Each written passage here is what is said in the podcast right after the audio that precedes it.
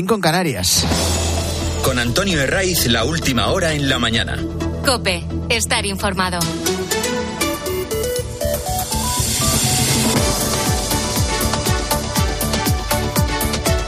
Muy buenos días, estrenamos aquí la mañana del fin de semana de Cope. Hoy es 5 de noviembre, en el que el santoral recuerda a la monja sevillana Santa Ángela de la Cruz. Ya que no hay nada mejor que madrugar en domingo. La borrasca que han llamado domingo sí que se abrió paso este sábado, se ha dejado notar con fuerza en las últimas horas. Deja cientos de incidencias en Galicia, en Asturias, en Cantabria y lo que es peor, varios heridos. Uno en Soutomayor, en Pontevedra, por la caída de un árbol, otro en León, por el desprendimiento de las luces de Navidad, y una mujer en Oviedo a la que le cayó un árbol. Y luego caídas de postes de luz, de teléfono, derrumbamientos de tierra que han provocado cortes de carretera y lo que te decía, el viento que llegó a soplar en Valdezcaray con rachas superiores a los 200 kilómetros por hora. En Santander, las rachas huracanadas alcanzaron los 114 kilómetros por hora, que no invitan para nada a salir a la calle. Esto tiene consecuencias también en la costa. En todo el litoral de Galicia y en el Cantábrico se han registrado olas de hasta 8 y 10 metros de altura. ¿Para hoy qué? Esta borrasca de nombre Domingos se marcha en el día que le da nombre, aunque todavía dejará fuerte temporal e intensas rachas de viento en el norte y en el este. Bajan mucho las temperaturas y a partir de mañana, eso sí, tendremos tiempo algo más estable. Sé que hasta esta noche te ha costado mucho conciliar el sueño. No has podido dormir pensando eh, qué resultado habrá salido de la consulta convocada por Pedro Sánchez a la militancia socialista. Esa pregunta te ha estado reconcomiendo durante toda la noche y no te ha dejado pegar ojo. Porque claro, tú que sueles hacer caso a Sánchez y a todos los que le rodean, asumiendo las palabras del líder socialista, te has creído lo que nos dijo el viernes. Lo que nos dijo el viernes el candidato a la investidura. Aquello de que el, en el PSOE eh, decidimos entre todos y todas. Le faltó pedir el voto a su militancia con alguna de sus proclamas que, por cierto, hace tiempo que no repite. Hay que confiar en una persona como yo porque soy una persona honesta, que hace lo que dice, que quiere por encima de cualquier otra cosa a su país, que he demostrado que he antepuesto el interés general al interés particular y que soy una persona de, fuertes convicciones. Hace tiempo que no repite cosas ni medio parecidas porque ya no se las cree ni él mismo. Eh, vamos con lo de la consulta, que sabemos que estáis impacientes. Ha ganado el sí. El sí a una pregunta que esconde los verdaderos pactos y las auténticas cesiones con los separatistas. ¿Apoyas el acuerdo para formar un gobierno con Sumar y lograr el apoyo de otras formaciones políticas para alcanzar la mayoría necesaria? Esta era la pregunta que se votaba. Nada de preguntarles por la amnistía, ni por el referéndum de autodeterminación, ni por el perdón de a Cataluña de más de 16.000 millones de euros de deuda, ni oye, tampoco se les preguntó, y esto a los extremeños les interesa, a los asturianos y- a los madrileños, no se les preguntó por el traspaso de los trenes de cercanías a la Generalitat de Cataluña. Así que con este paripé, con esta farsa de consulta y también con la presión que han ejercido, no todos eso sí, pero sí la mayoría de líderes territoriales, el resultado ha sido el esperado. No ha sorprendido absolutamente a nadie. Según datos oficiales ofrecidos por el propio Partido Socialista, de los 172 militantes que tienen, han votado un 63%. Y de los que han ejercido el voto, el 87% se ha inclinado por el sí. Por tanto, cerca del 40% de los afiliados no ha participado de esta maniobra de su secretario general para obtener un cheque en blanco. Y no lo han hecho por distintas razones. O bien porque no les ha venido bien, o porque no avalan directamente esos pactos, o bien porque lo han visto completamente innecesario después de que Sánchez ya haya firmado ese acuerdo con Sumar, con Bildu, con Esquerra y está a la espera del de Junts y del del PNV. Eh, ¿Cuándo va a llegar el sí de Puigdemont? Esa es la pregunta que nos vamos a seguir haciendo durante las próximas horas. Pues no tiene ninguna prisa.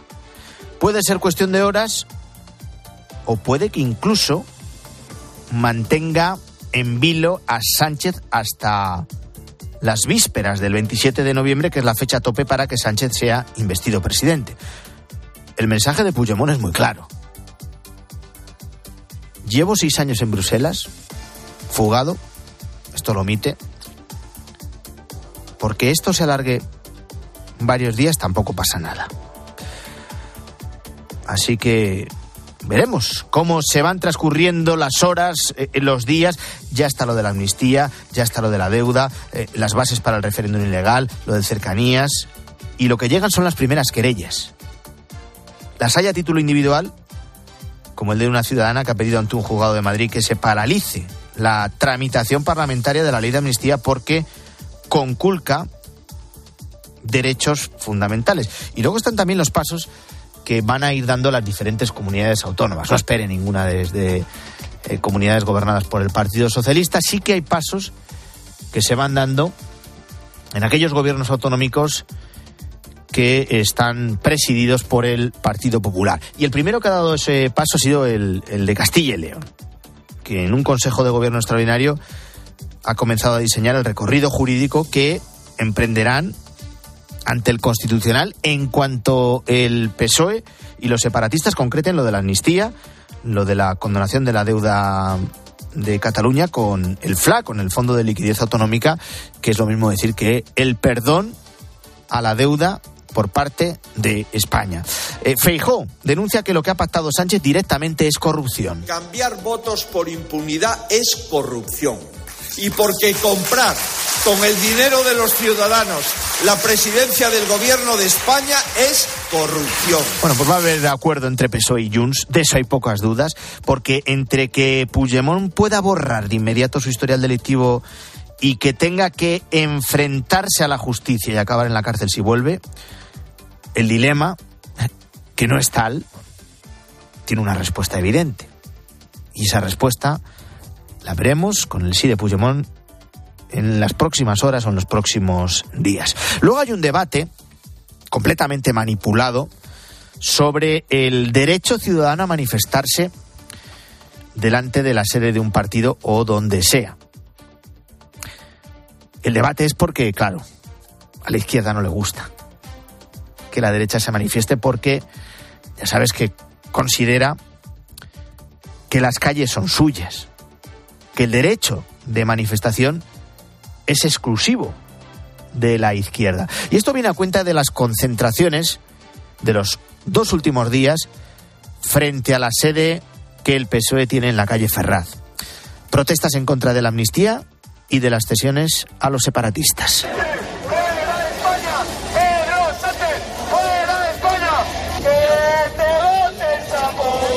Bueno, lo primero que hay que recalcar es que estas concentraciones son espontáneas. Se han venido moviendo a través de las redes sociales, fundamentalmente a través de grupos de WhatsApp. De esta técnica el PSOE sabe mucho, porque fue uno de los primeros que la desarrolló tras los atentados del 11 de marzo en Madrid. ¿Quién nos recuerda aquella jornada de reflexión del 13 de marzo, sábado, con las sedes del PP cercadas después de la difusión de mensajes llamando a acorralar al Partido Popular en toda España bajo el lema Pásalo. Pues ahora a los socialistas no les gustan estas concentraciones. Los chistes les suelen hacer gracia, pero cuando salen en ellos, cuando son los protagonistas, ya no tanta gracia. Entonces es humor negro. Y los que ahora critican estas protestas son los mismos que no solo aplaudieron, sino que fletaron autobuses para rodear el Parlamento andaluz el día de la primera investidura de Juanma Moreno. Esto fue en enero de 2019. De fletar autobuses para boicotear una investidura a decir que las concentraciones en las sedes del PSOE son franquistas. Porque esa es otra. No hay concentración contra Sánchez en la que no haya infiltrados, la mayoría periodistas afines, buscando una bandera con el águila de San Juan o alguna salida de tono con alguna referencia a Franco. Entonces ya tienen el argumento. aunque haya sido uno solo, y aunque ese que grita viva Franco o lo que sea, no se sepa si es un infiltrado para provocar un poquito a los manifestantes. Entonces ya tienen el titular. Franquistas contra el gobierno de progreso. Esta es la manipulación de estas concentraciones eh, que en el PSOE, vaya por Dios, cuando no las convocan ellos, no les gusta. Por cierto, en la de este sábado, en Ferraz, ha estado la expresidenta de la Comunidad de Madrid, Esperanza Aguirre. La amnistía, eso es una vergüenza, porque eso es la desigualdad entre todos los españoles. El que ha incumplido la ley, pero si lo ha dicho él, que le iba a traer a Puigdemont a que eh, se presentara ante la justicia aquí. Y, la amnistía, la amnistía ahora ya pide amnistiar a Pujol y a, sus hijos. Como en los tres últimos domingos, el PP convoca hoy un nuevo acto en contra de la amnistía. La semana pasada fue en Málaga, la anterior en Toledo y hoy en Valencia, a las 12 del mediodía, en la Plaza de los Fueros. Allí va a estar el presidente del PP, Alberto Núñez Fijó, junto al presidente de la Generalitat Valenciana, Carlos Mazón. Eh, bueno, pues estas concentraciones tampoco gustan al PSOE. Dice el portavoz Pachi López que es una campaña absolutamente brutal, especialmente contra Sánchez, y que está teniendo, dice Pachi López, consecuencias para los cargos socialistas. Y luego acabamos como lo que vimos estos días. Las casas del pueblo y las sedes socialistas atacadas, con pintadas, los dirigentes socialistas amenazados, insultados, increpados en las calles, los militantes socialistas señalados en el más puro estilo nazi. Con qué ligereza relaciona Pachi López, con qué irresponsabilidad acusa de nazis, más en unas semanas en las que estamos viendo cómo señalan a los judíos. Eh, cuando ha habido scratches de verdad en España contra dirigentes del PP, se me ocurre ahora, recuerdo el sufrido por Isabel Díaz Ayuso en la Complutense, el brutal en su día contra la expresidenta madrileña Cristina Cifuentes, esas caras de odio de la turba cuando la perseguía, scratches contra Sae de Santa María, Soraya Sae de Santa María. Entonces Pachi López no dijo que eran señalamientos nazis. Qué mala es la exageración en política y qué papelón viene jugando, no de hoy, desde hace ya muchos meses Pachi López. Están pasando más noticias, te las cuento en titulares con Luis Calabor. Escuchas la mañana. Freno. Se espera que este domingo el incendio de Monticelvo en Valencia se pueda dar por estabilizado tras que el sábado las autoridades levantasen las restricciones en los municipios afectados. Se cree que el incendio fue provocado por el factor humano. Récord. Canarias ha superado el mayor número de inmigrantes ilegales que hasta ahora marcaba la crisis de los cayucos de 2006 a falta de dos meses de que termine 2023. Han llegado 31.933 migrantes a las islas este año. Desde el gobierno canario piden protección para los menores migrantes no acompañados. Violencia contra la mujer. Una mujer de 39 años fue asesinada la tarde de este sábado en plena calle de Getafe. La mujer presentaba heridas mortales de arma blanca. La policía lo investiga como un caso de violencia de género con su expareja de 50 años como el principal sospechoso. Fracaso.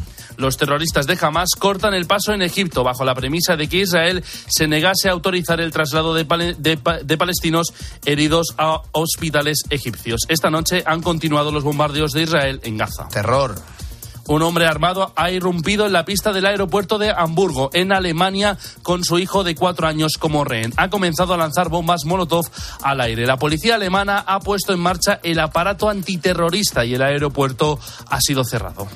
Así comenzamos la mañana del fin de semana de Cope. Si sales ahora a la calle te tienes que abrigar es lo normal. Un 5 de noviembre que se registren mínimas en capitales como Burgos, como Ávila, como Soria, como Teruel, como Cuenca, de 2-3 grados, pues mm, no sorprende a nadie, ¿verdad? En la época del año en la que nos encontramos. Ya sabes que te vamos a acompañar hasta las ocho y media. Ahora son las seis y cuarto, cinco y cuarto en Canarias. Antonio de Ray. La mañana. Cope, estar informado.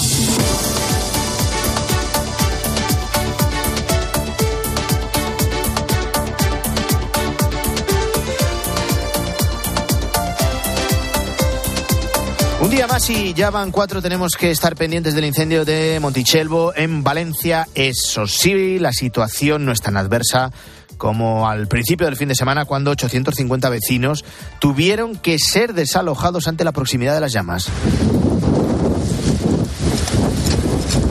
Ya desde ayer por la tarde, los servicios de emergencia levantaron todas las restricciones en todos los municipios afectados, menos en uno, en Ador y en sus urbanizaciones. Rafael, uno de los vecinos evacuados de ese municipio, nos cuenta a COPE que la situación va mejorando. El viento ha amainado bastante y hemos visto ahí de tres helicópteros que estaban refrescando las zonas que estaban un poquito saliendo humo, pero que de todas maneras lo vemos bastante bien, bastante controlado. Y gracias a los bomberos, a la Guardia Civil y a la Policía Local de Ador y a la Policía Local de Villalonga, que gracias a ellos hemos tenido un buen trato y, en fin, de momento todo bien. El fuego continúa sin control, se han quemado más de 2.500 hectáreas en un perímetro de más de 50 kilómetros. Ahora bien, tal y como ha avanzado el presidente de la Generalitat Valenciana, Carlos Mazón, la fase de estabilización está avanzada.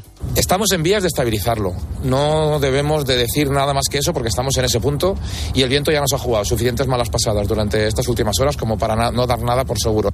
El factor humano estaría detrás del inicio de este incendio. Esa es la principal hipótesis con la que trabaja la Guardia Civil después de tomar declaración a varios testigos. Ahora trata de esclarecer si ha sido una causa intencionada o accidental. Más detalles, Cope Valencia, Isabel Moreno. El incendio de Montichelvo permanece activo tras haber quemado 2.500 hectáreas, pero evoluciona favorablemente. Eso sí, la Guardia Civil investiga si pudo ser originado por el factor humano, aunque falta esclarecer si de forma intencionada o accidental, como explica la delegada del Gobierno, Pilar Bernabé. Estamos trabajando en la hipótesis de que el factor humano sea la causa de este incendio. Ahora quedará en la parte de la investigación averiguar si ha sido una causa humana intencionada o accidental. Las autoridades han levantado las restricciones en los municipios afectados, menos en Ador, Ermita de Ador, la urbanización Monte Corona y Corona y los vecinos confinados en sus casas ya pueden salir a la calle y los que habían sido evacuados tienen permitido volver a ellas. Bueno,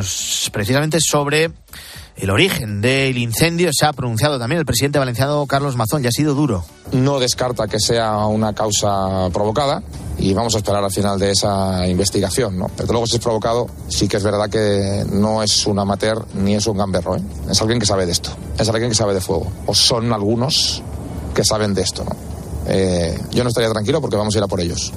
Bueno, ya habrá que estar pendiente de las fuertes rachas de viento, el principal factor, el principal enemigo de las llamas, eh, de cualquier incendio. Eh, las zonas están en alerta amarilla y esto podría dificultar el trabajo de los más de 300 efectivos que se encuentran empleándose a fondo en esta zona de la comunidad valenciana.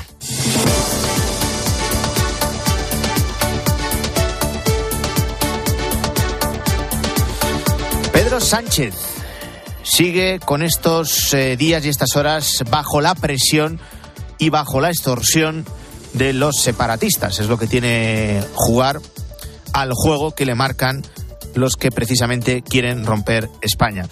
Esta vez sin sorpresas ante los suyos, sin sobresaltos. El líder de los socialistas ha conseguido, como se esperaba, el aval de la militancia para sus pactos de investidura. Concretamente, un 87% de los afiliados socialistas que han participado han dicho el sí. Quieren que Pedro Sánchez siga avanzando en sus negociaciones con los partidos separatistas. Eso sí, una consulta en la que no ha participado cerca del 40% de los 172.000 afiliados que tiene el Partido Socialista. Una consulta en la que ni se ha mencionado la palabra amnistía, ni la del referéndum, ni todas y cada una de las cesiones que ya antes de preguntar a la militancia ha suscrito y ha firmado Pedro Sánchez. Las conversaciones entre Junts y el PSOE siguen en marcha y de momento sin luz y sin taquígrafos. Ricardo Rodríguez, buenos días. Buenos días. Pedro Sánchez ha perdido el control de los tiempos tras haber calibrado mal que Carlas Puigdemont fuese a ir a rebufo de Oriol Junqueras. La amnistía debe cerrarse con el expresidente y pretende ampliar aún más su perímetro. El secretario de Organización, Santos Cerdán, ha mantenido activo el intercambio de borradores con Junts para sortear el choque y podría desplazarse de nuevo a Bruselas en las próximas horas. De ahí que desde las alturas trasladen con insistencia que nada se ha enfriado y llamen a la calma ante la ansiedad en sus filas. Una sensación de impotencia ha inundado a los socialistas con el bache sufrido en la última curva. Es cierto que numerosos dirigentes temen la dependencia de Puigdemont a lo largo de la legislatura, pero también niegan que exista otra salida. Tanto la Moncloa como Ferraz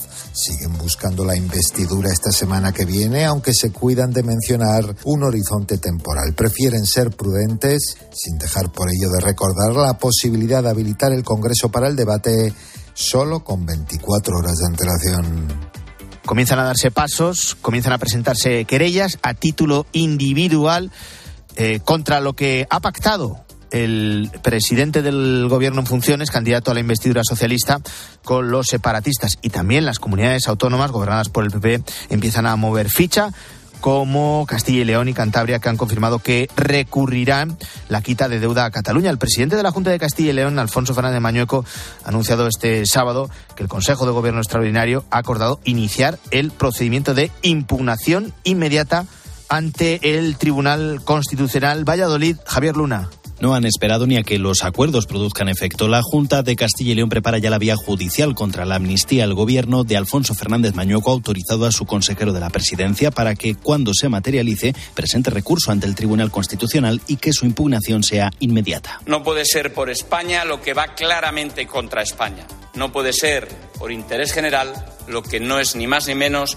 que un interés particular de Sánchez. Castilla y León recurrirá también ante quien corresponda, ya sea el Tribunal Constitucional, el Supremo o la Audiencia Nacional, la condonación de deuda a Cataluña. Para Fernández Mañoco, cualquier acuerdo en materia de financiación a las comunidades autónomas debe ser fruto de un consenso multilateral en el Consejo de Política Fiscal y Financiera. Nosotros no vamos a entrar en la subasta, no vamos a entrar en juegos de números. Para el socio de gobierno del Partido Popular en Castilla y León, no es suficiente con que gobiernos y parlamentos leales a la Constitución reaccionen a los pactos del PSOE con los separatistas catalanes. El vicepresidente Juan García Gallardo, de Vox, llama abiertamente a alzar la voz en las calles.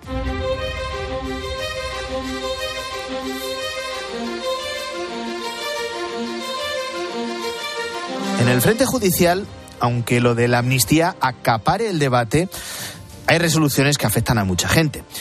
Fíjate, el Tribunal Supremo ha descartado que el Estado tenga que indemnizar a los hosteleros por los daños sufridos durante eh, los cierres obligados por el estado de alarma durante la pandemia.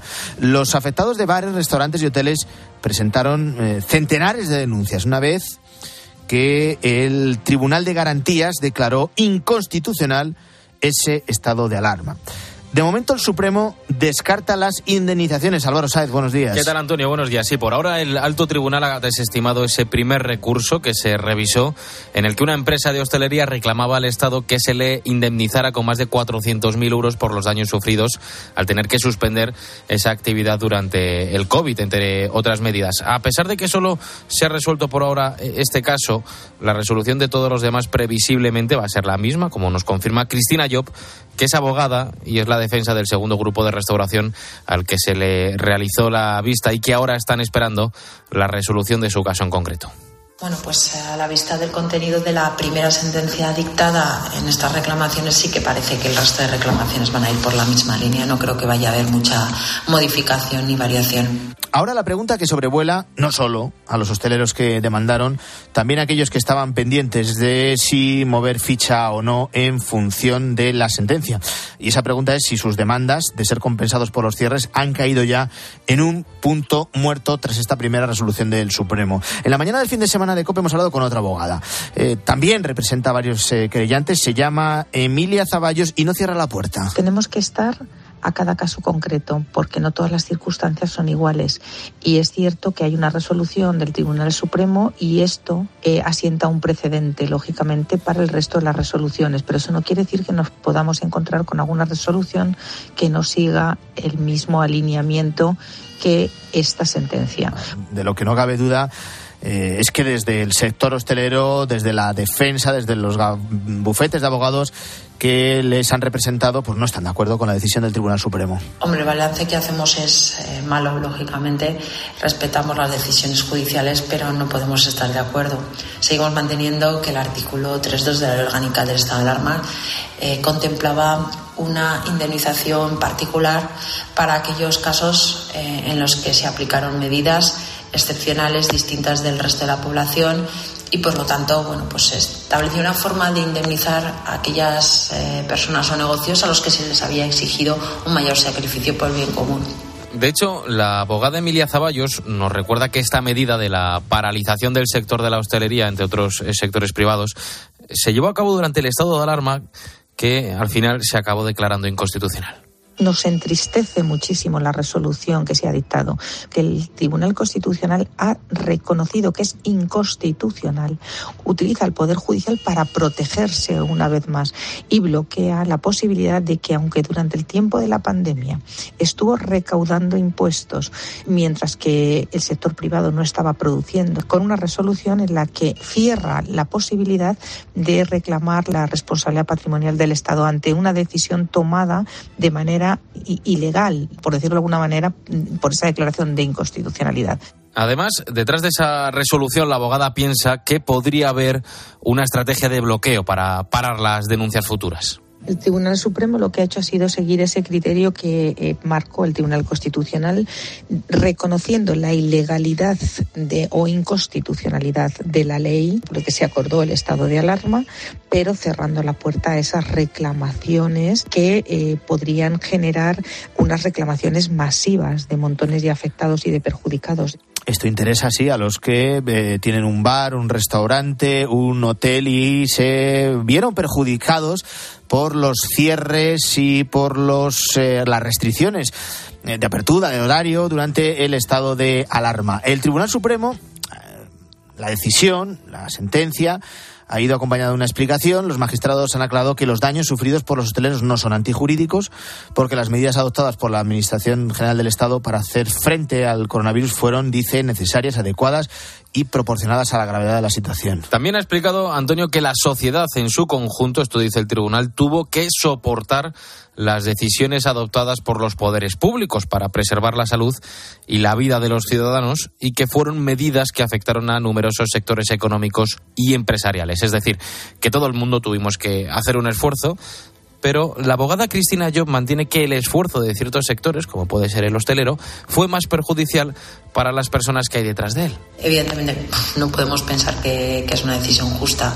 Insistimos en que el sector hostelero ha sido el gran damnificado en, la pandemia, evidentemente los demás también, pero de manera particular el de hostelería y eh, precisamente por haber sido más afectado, por haberse exigido más sacrificio por haberse aplicado más medidas en virtud de la ley del estado de alarma debería de haberse reconocido esa indemnización. ¿Y después de esto qué? ¿Cuál es el siguiente paso? ¿Se puede recurrir esta decisión? Pues es lo que toca estudiar ahora. Lo único que nos quedaría es eh, acudir al Tribunal de Justicia de la Unión Europea y viendo cómo van estas resoluciones, bueno, habría que valorar eh, si compensa o merece la pena con el número de afectados que se represente. Los pasos ahora a ver, estamos hablando de una sentencia muy compleja eh, que merece de un estudio sosegado y tranquilo eh, para ver si existe alguna otra posibilidad.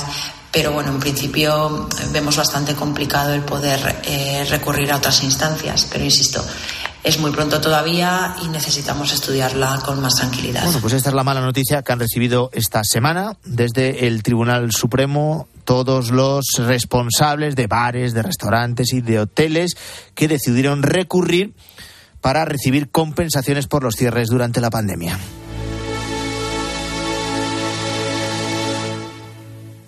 Antonio de La mañana. Cope, estar informado.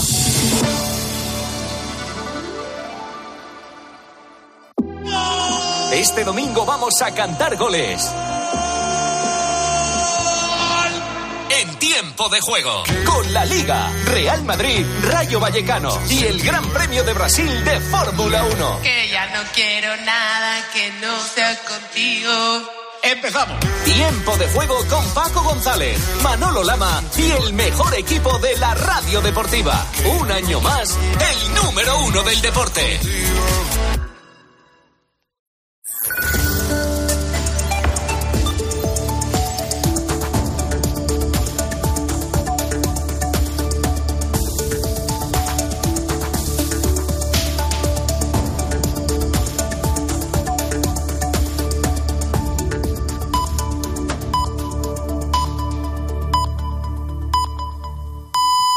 Las seis y media, son las cinco y media en Canarias. Con Antonio Herraiz, la última hora en la mañana. Cope, estar informado.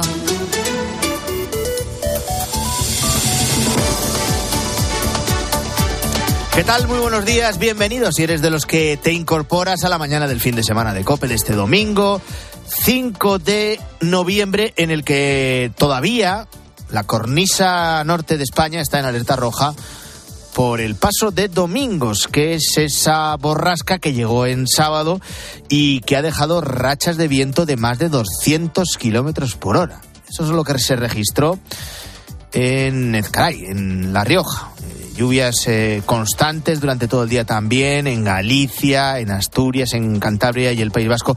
Y hoy vamos a despedir a esa borrasca domingos que va a dejar, eso sí, un descenso de las temperaturas que notamos ya en toda España. Enseguida te cuento la última hora de este día con el resultado más que esperado de la consulta que convocó Pedro Sánchez hace una semana en el Comité Federal a la militancia socialista y tras la que ha recibido el cheque en blanco, el aval para seguir pactando con los separatistas. Pero ah, nos vamos a fijar ahora en la gastronomía francesa, que se está enfrentando a un nuevo obstáculo. Cada vez es más frecuente ver en los restaurantes franceses platos precocinados. Y ahora una nueva ley promovida por el Ministerio de Comercio galo va a obligar a todos los restaurantes franceses a especificar en sus menús aquellos platos que no hayan sido elaborados en sus cocinas. Este tipo de platos se los conoce como de quinta gama, que solo necesitan eh, calentar y servir.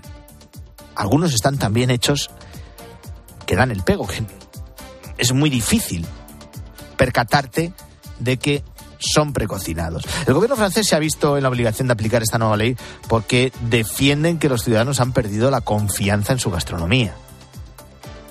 Una gastronomía que, por cierto, forma parte del patrimonio inmaterial de la humanidad de la UNESCO desde el año 2010. Este fenómeno de la quinta gama ya se está dando también en España. La Federación Española de Hostelería y Restauración estima que la mayoría de los restaurantes españoles utilizan platos que no son caseros. Y por eso nos preguntamos hoy, si se aplicara una ley parecida a la que ya eh, está en vigor en Francia, una ley aquí en España, ¿cómo nos afectaría? Le hemos preguntado a Adriana Bonetti, que es directora general de marcas de restauración en España y ha comentado que la restauración vive muchos cambios y eh, si se llegara a implantar afectaría a muchos. Efectivamente estamos caminando más siempre hacia la salud, lo saludable. Antes, hace años no teníamos listados de alérgenos o de congelados o de ingredientes y ahora sí, pero bien es cierto que es una medida que, que aquí en España su, tendría un impacto, ¿no? Porque hay restaurantes de todo tipo. Y igual que los hay en la hostelería tradicional, pues los hay en la restauración de marcas. En Francia se estima que esta ley podría afectar a más de 175.000 establecimientos.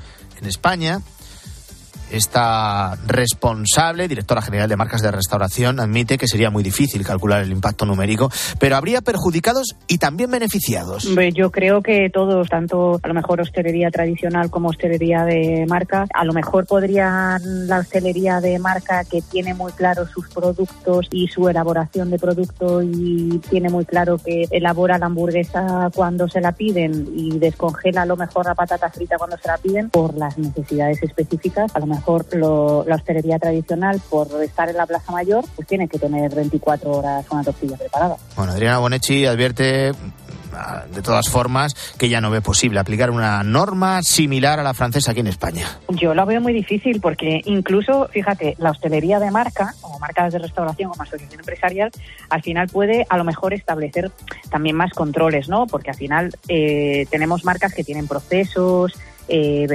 pero hostelería, la hostelería tradicional, ¿cómo te pones a hacer eso? no Allí yo creo que eso impactaría directamente también con otros temas, temas logísticos, temas de entrega de materias primas. hay un impacto eh, generalizado que podría impactar en otro tipo de, medidas, ¿no? Vamos ya con otras noticias de este eh, domingo 5 de noviembre. Te las voy a contar con Luis Calabor. Escuchas La mañana. La Guardia Civil, como primera hipótesis, apunta al factor humano como causa del incendio en la comunidad valenciana. Un fuego que se espera que sea estabilizado este domingo, pero que ya ha calcinado más de 2.500 hectáreas. Carlos Mazón, el presidente de la Generalitat Valenciana, cree que para provocar ese fuego debe de venir de una persona que sabe bien lo que hace. Carlas Puigdemont le marca los tiempos a Pedro Sánchez de cara a la investidura del candidato socialista. El secretario de organización del Partido Socialista, Santos Cerdán, ha mantenido activo el intercambio de borradores con Junts y podría volver a Bruselas en las próximas horas. Desde el partido se traslada que nada se ha enfriado y llaman a la calma ante la ansiedad que podría haber. Siguen buscando la investidura para la semana que viene. Canarias supera el récord de mayor número de migrantes eh, llegados a sus costas de forma irregular y supera ese récord antes de que acabe el año se ha registrado más migración ilegal en Canarias en lo que llevamos de 2023 que con la crisis de los cayucos de 2006. 31.933 migrantes han llegado a, a, las islas en estos 10 meses y medio que llevamos de año. Desde el gobierno canario se pide protección para los menores no acompañados que acaban en las Islas Canarias. Y victoria del Barça in extremis frente a la Real Sociedad de la Noeta, Xavi Lasso. Sí, y gracias a un gol de Araujo en el 90, los de Xavi se aferran a las primeras posiciones de la liga tras la victoria del Girona también. El técnico catalán autocrítico a pesar de la victoria. Nos ha faltado intensidad a todos. La primera parte a todos, a todos. Hoy sí que hay que ser autocríticos. La semana pasada no. La semana pasada jugamos muy bien al fútbol, pero muy bien, hoy no. Hoy sí que hay que ser autocríticos. Hoy sí. Hoy la Real ha estado mejor que nosotros. Y no pasa nada en decirlo. Han estado mejor. Han merecido más. Pero es una victoria importantísima después del clásico que nos ha afectado más más de lo normal y más de lo que de lo que pensábamos. El Real Madrid por su parte juega contra el Rayo Vallecano a las 9. Además, a la vez Almería a las 2, Valencia Granada 4 y cuarto y Villarreal Atlética a las seis y media. Y en Fórmula 1 en el Gran Premio de Brasil, mala jornada de sábado de los españoles. Sainz ha sido octavo en el sprint y Alonso undécimo. Lo positivo es que el ritmo del Aston Martin parece ser bueno. Se verá a las 6 de la tarde en la carrera con Fernando Cuarto y Carlos Séptimo.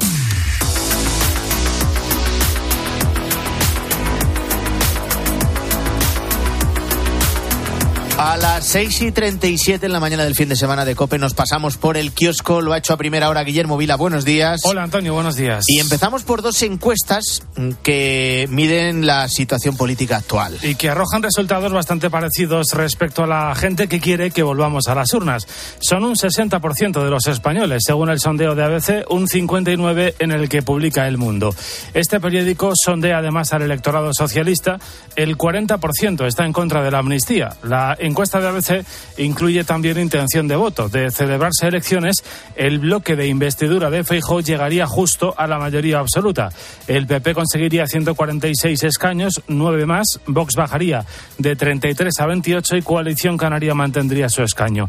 El PSOE perdería cinco diputados y Sumar se dejaría uno. Encuestas que, por otro lado, no coinciden, tampoco nos sorprende, con el resultado de esa consulta farsa convocada por el Partido Socialista este fin de semana. Ya digo, según datos oficiales, de los 172.000 militantes que tiene el PSOE han votado un 63 y el 87% habrían avalado los pactos de Pedro Sánchez con Sumar y con los separatistas catalanes. Al margen de los eh, sondeos que trae la prensa, la realidad es que Sánchez avanza en el camino de su investidura a la espera de lo que decida Junts. Por si acaso, hoy el país, Antonio, eh, que asegura que PSOE y Junts rozan el pacto, le dice a Puigdemont todo lo que perdería si se echa atrás.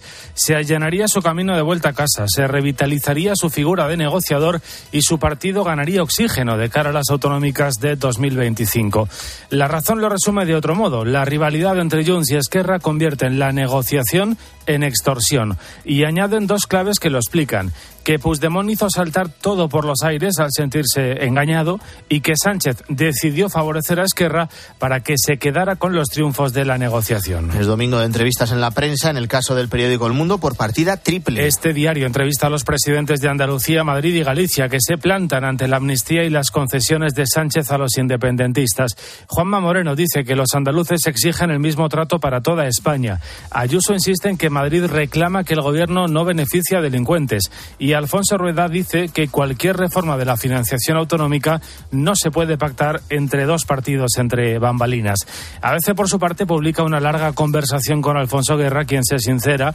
La izquierda dice ha perdido el norte, ha olvidado su misión. Hay que seguir mirando a Oriente Próximo, hay que seguir mirando a la franja de Gaza donde continúan cayendo las bombas. Pensando en el futuro de la franja, Estados Unidos urge a Israel a considerar el futuro de Gaza cuando acaben los combates, dice el país. En ABC, los países árabes piden a Israel que frenen la masacre en Gaza. Añade el mundo que los ataques a ambulancias o a un colegio de la ONU le están dejando a Israel en evidencia.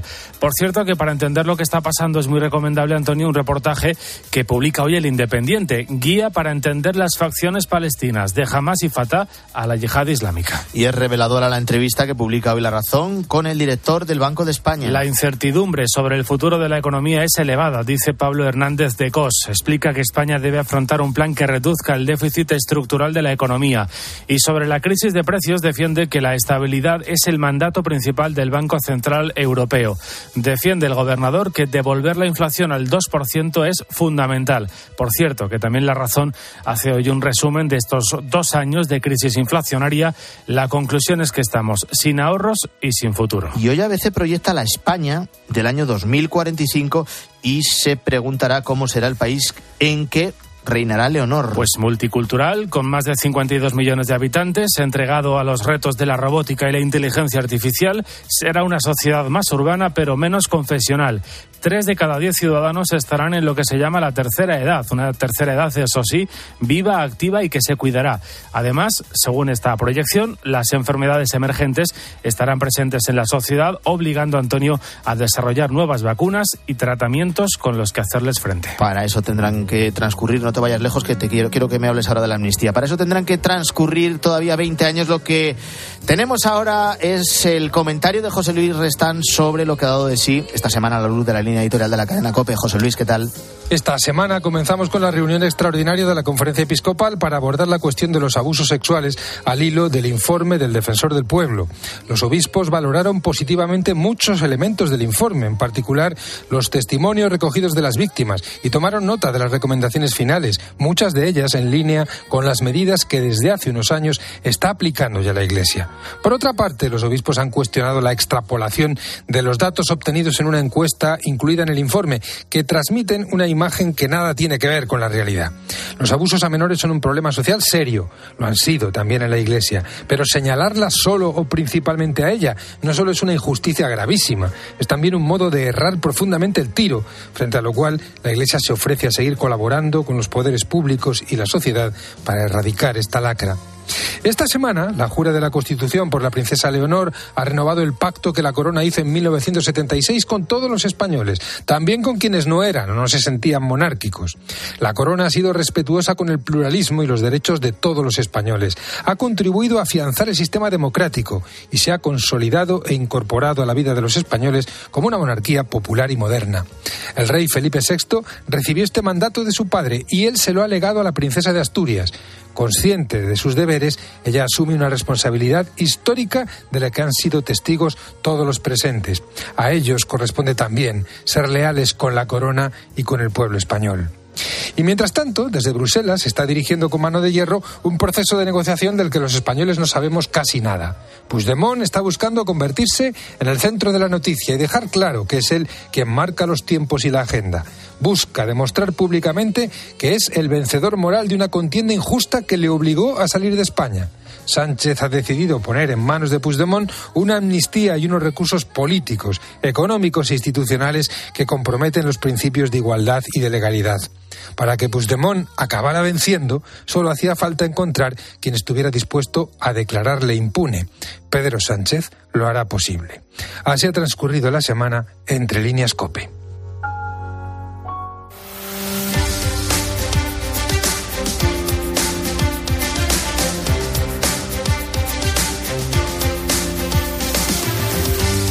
Es el gran tema de la semana que cerramos hoy, la amnistía para los independentistas catalanes que han pactado el PSOE y Esquerra. Una ley que podría resumirse en esta frase. Sánchez ha cedido en todo para lograr mantenerse en la Moncloa. Pero hay que bajar también al detalle. ¿Qué efectos va a tener realmente en el aspecto jurídico? Más aún, ¿qué va a pasar con los millones de euros a los que ya han sido condenados muchos de los líderes separatistas y que en muchos casos ya han pagado? Eh, Guillermo Vila, hola de nuevo. ¿Qué tal, Antonio? Bueno, desde la perspectiva judicial, lo más significativo es que eh, eh, una vez que sea aprobado como proyecto de ley, no como proposición, no hace falta solicitar los informes del Consejo Fiscal, del Consejo General del Poder Judicial y del Consejo de Estado. Lo cual, Antonio, va a acelerar mucho la tramitación. De hecho, la falta de esos informes es uno de los motivos por los que esta semana hasta ocho vocales del Consejo General del Poder Judicial han pedido un pleno extraordinario de la institución. Eh, quieren denunciar esa ley que dicen socava principios básicos del Estado de Derecho. Juan Manuel Fernández es uno de esos vocales sostiene en COPE que es el momento para que el Poder Judicial plante cara a los planes de Pedro Sánchez con los independentistas. Dice que no se puede supeditar el Poder Judicial a una causa política. Lo que es peor supone una especie de, legitimación del proceso secesionista, es poner en, cuestión esa, esa actividad eh, judicial y eh, venir así eh, a, dar eh, carta de naturaleza de que estas actuaciones judiciales se llevaron a cabo por motivos políticos o, ideológicos. Fernández cree que está en juego el principio de igualdad que regula la Constitución, ya que las consecuencias de haber infringido la ley serán diferentes para unas personas que para otras. Y lo que es peor, dice que esa amnistía sirva, Antonio, para personas que han cometido delitos de enorme gravedad. Lo más duro aún es la interpretación que hace la Asociación Profesional de la Magistratura, que es la mayoritaria en la carrera judicial. Consideran que es el principio del fin de nuestra democracia porque pretende romper las reglas de la Constitución y textualmente volar por los aires el Estado de Derecho. También defienden en un comunicado duro, muy duro, que la amnistía lanza el mensaje falaz de que el legislador tipifica penalmente y los tribunales condenan en España por delitos políticos. Se trata en definitiva de una ley a la carta como ha explicado en COPE la portavoz de la Asociación Profesional de la Magistratura, que es eh, la magistrada María Jesús del Barco. Una ley a la carta pactada además con los propios autores de estos hechos, ¿no? Imaginamos que se pactara eh, con los que están condenados por delitos de violencia sexual o delitos de violencia de género, cualquier reforma legal con los condenados. ¿Verdad que mm, nos quedaríamos todos pensando esto que es? Pues eso es lo que está sucediendo en este país, ¿no? Hemos visto las fotografías y hemos visto quién está poniendo las condiciones sobre cómo tiene que ser la amnistía. Bueno, además, añaden los jueces, la amnistía vulnera el principio de igualdad al eximir de responsabilidad penal a un grupo de personas únicamente con eh, base en la supuesta motivación política de sus actuaciones. Buenas actuaciones, Antonio, especialmente las del 1 de octubre de 2017 y en los días posteriores que, bueno, derivaron en situaciones realmente violentas.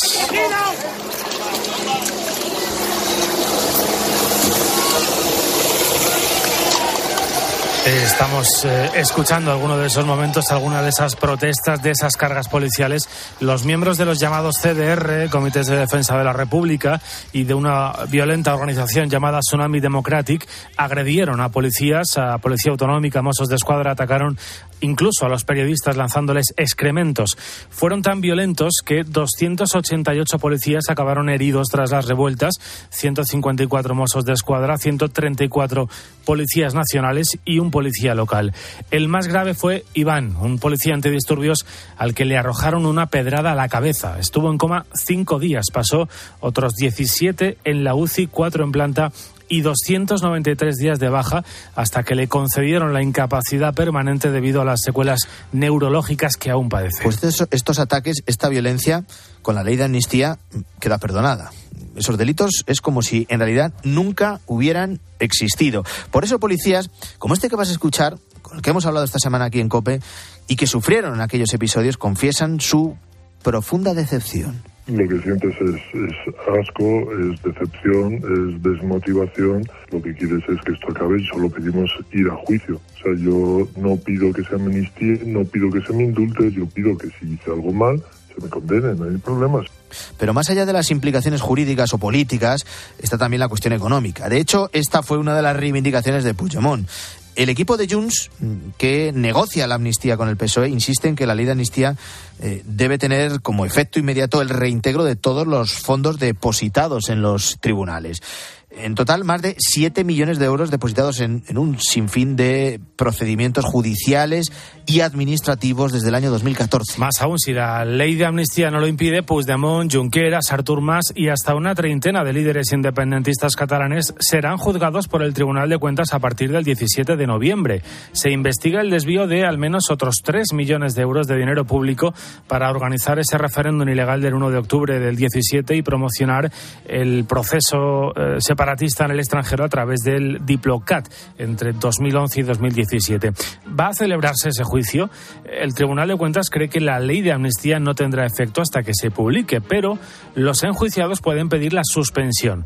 En COPE, el presidente de la sección de Derecho Administrativo del Colegio de Abogados de Madrid, que es Alberto Dorrego, explica que ya en la legislatura pasada los independentistas presentaron un proyecto de ley que incluía la extinción de toda su responsabilidad penal y económica, y además con intereses. Lo cual significa que todas las fianzas, todos los desembolsos económicos que se tendrían que realizar en relación con ese tipo de procedimientos pierden su efectividad y por tanto tienen que devolverse a sus eh, a los han constituido y naturalmente cuando procede con intereses, naturalmente con intereses.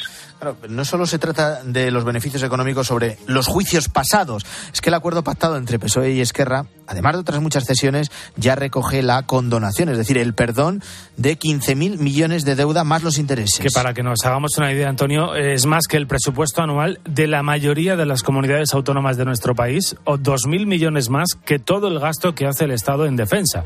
Eh, se trata, tanto jurídica como de una decisión que genera desigualdad y las comunidades autónomas, según Alberto Dorrego, acabarán recurriéndolo a los tribunales. En el supuesto de que haya comunidades autónomas que tengan eh, deudas en relación con el FLA eh, que sean de la misma naturaleza, resultaría incomprensible y además yo creo que también antijurídico el que respecto de unas comunidades autónomas se lleve a cabo un tratamiento de esa deuda y no se haga exactamente el mismo tratamiento de esa deuda respecto del resto de las comunidades autónomas. Venimos hablando de la amnistía como un concepto demasiado genérico, demasiado general, y estas son algunas de las consecuencias políticas, jurídicas y económicas de esta ley que de momento ha pactado ya el Partido Socialista con Esquerra Republicana y que estamos a la espera de conocer los flecos de hasta dónde lo van a emplear con Junts.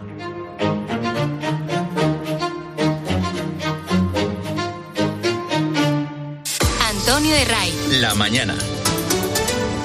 Cope, estar informado.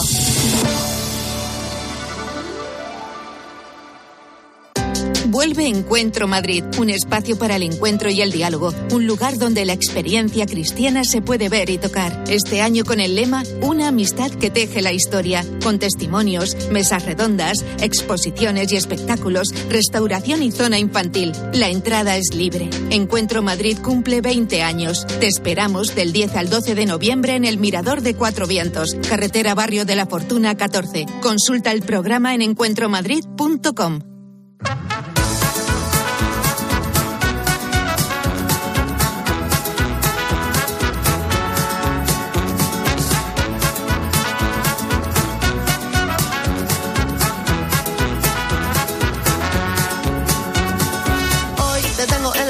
Antes de que nos den las 7, como cada domingo en la mañana del fin de semana de Cope, vamos con esas noticias que no aparecen en las portadas, que no abren informativos de la radio y que para que no pasen completamente inadvertidas eh, se ha encargado de recopilar Luis Calabor. Luis, buenos días de nuevo. Muy buenos días, Antonio. Bueno, no son horas de darle al frasco, de darle al triple. Pero como hay gente para todo, atentos a lo que hicieron este grupo de alemanes que desde bien temprano decidieron comenzar la jornada rodeados de ese zumo de cebada que tanto gusta. Es que a mí a primera hora me pega más un café un zumo similar, pero no. Este grupo de alemanes, imagínatelo, decidieron arrancar la jornada bebiendo cerveza. Esta escena es bastante típica, ir a un bar turístico lleno de gente, encontrarte a muchos turistas pues poniéndose a gusto de cerveza. El tema es que un grupo de 55 alemanes se bebió, ojo Antonio, la escandalosa cantidad de 1.254 cervezas en apenas tres horas y empezaron a las 10 de la mañana. De 10 de la mañana a 1 de la tarde vivieron una experiencia curiosa que, eso sí, estaba organizada, hay que decirlo. ¿eh? Tocaban unas cuantas, déjame que me cuenta así sobre la marcha. Pues, me has dicho 1.254. Sí. Eran 55. Bueno, tocaron a 22. 22, sí. En apenas tres horas, bueno, está mal. No me quiero imaginar cómo acabaron. Eh, sin duda salieron contentos. Y probablemente pues no sería raro si alucinaran con alguna cuestión. Pero lo que no es una alucinación es esto. Una canción de los Beatles lanzada en 2023.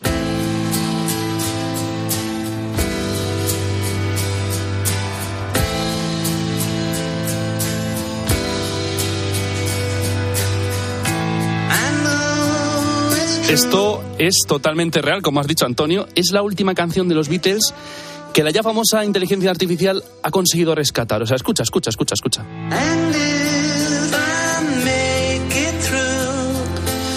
Se trata de Now A mí me and Then. gusta, ¿eh? Está bien, está bien. No se nota que es inteligencia artificial, que creo que es lo más importante. Y se llama Now and Then.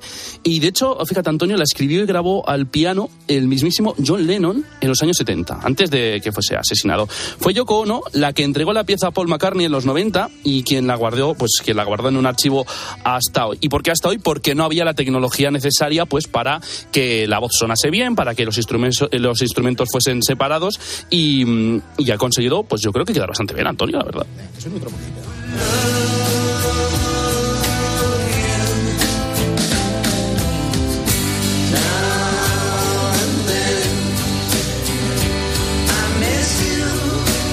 Bueno, lo de la inteligencia artificial que llega a unos niveles inimaginables no hace tanto tiempo. Igual tampoco te planteabas que la tecnología te puede ayudar a conseguir amistades, amigos, y no amistades de robots, sino de personas reales. Y en este caso por un grupo de WhatsApp que la historia, la historia es, es muy buena. Eh, se trata de un grupo llamado Coleguiñas. Coleguiñas porque son, son gallegos, pues coleguiñas, ¿no? Y surgió por una joven de Santiago de Compostela que buscaba amigos en Santiago, pues porque había empezado a vivir ahí y, y demás. Pues empezaron siendo pues eso, un grupo de seis, de siete, de ocho personas. Pero es que ahora, Antonio, son 600 miembros. 600 miembros pues que buscan planes pues, por la ciudad gallega, pues una, pues es una cervecita, una copichuela, lo, lo que sea. Se lo contaba la tarde de Cope Julia, la joven que inició este curioso movimiento, y Suso, uno de los coleguiñas. Que en el grupo principal, porque recordemos que somos muchos, en el grupo principal simplemente poner las quedadas y tenemos grupos secundarios para las fotos o hablar de temas pues más off topic. Y sí, respetar un poco lo de no hablar de religión y de política, que últimamente está costando un poquito más con todo este conflicto que hay. Sí, tener precaución y también con los mensajes directos a una persona, o sea, de alguna forma pedir permiso para enviar mensajes. Claro, es que cualquier persona se puede poner en contacto, bueno, de Santiago, obviamente, porque si eres de fuera y quieres ya meterte los coleguiñas, pues lo puedes hacer porque te meten en un grupo de Facebook y, hombre, pues igual se pueden tomar una cerveza con los ale- como los alemanes, pero no sé si tantas cervezas. bueno, nunca se sabe.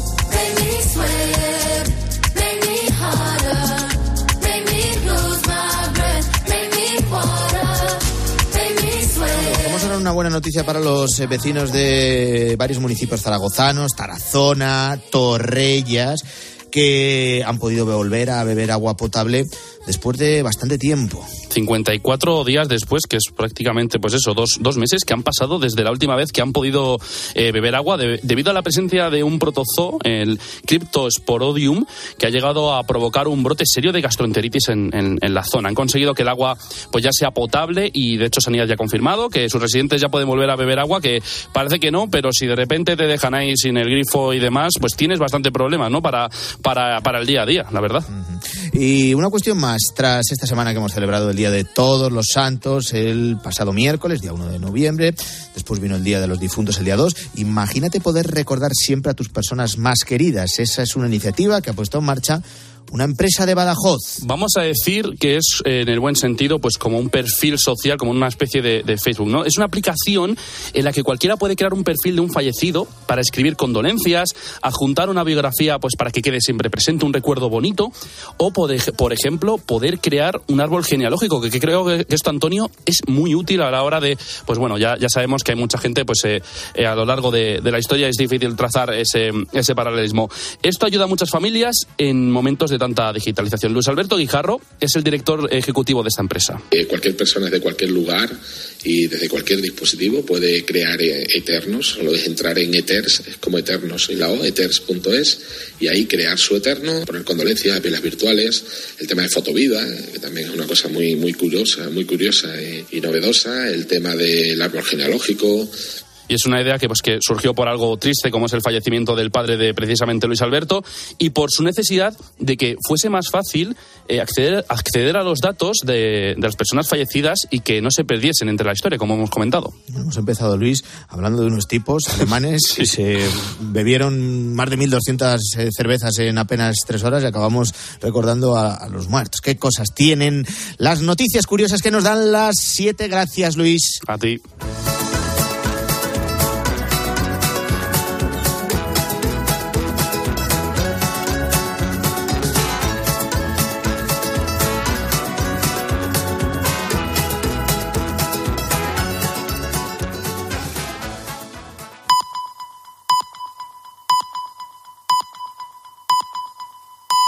Son las siete.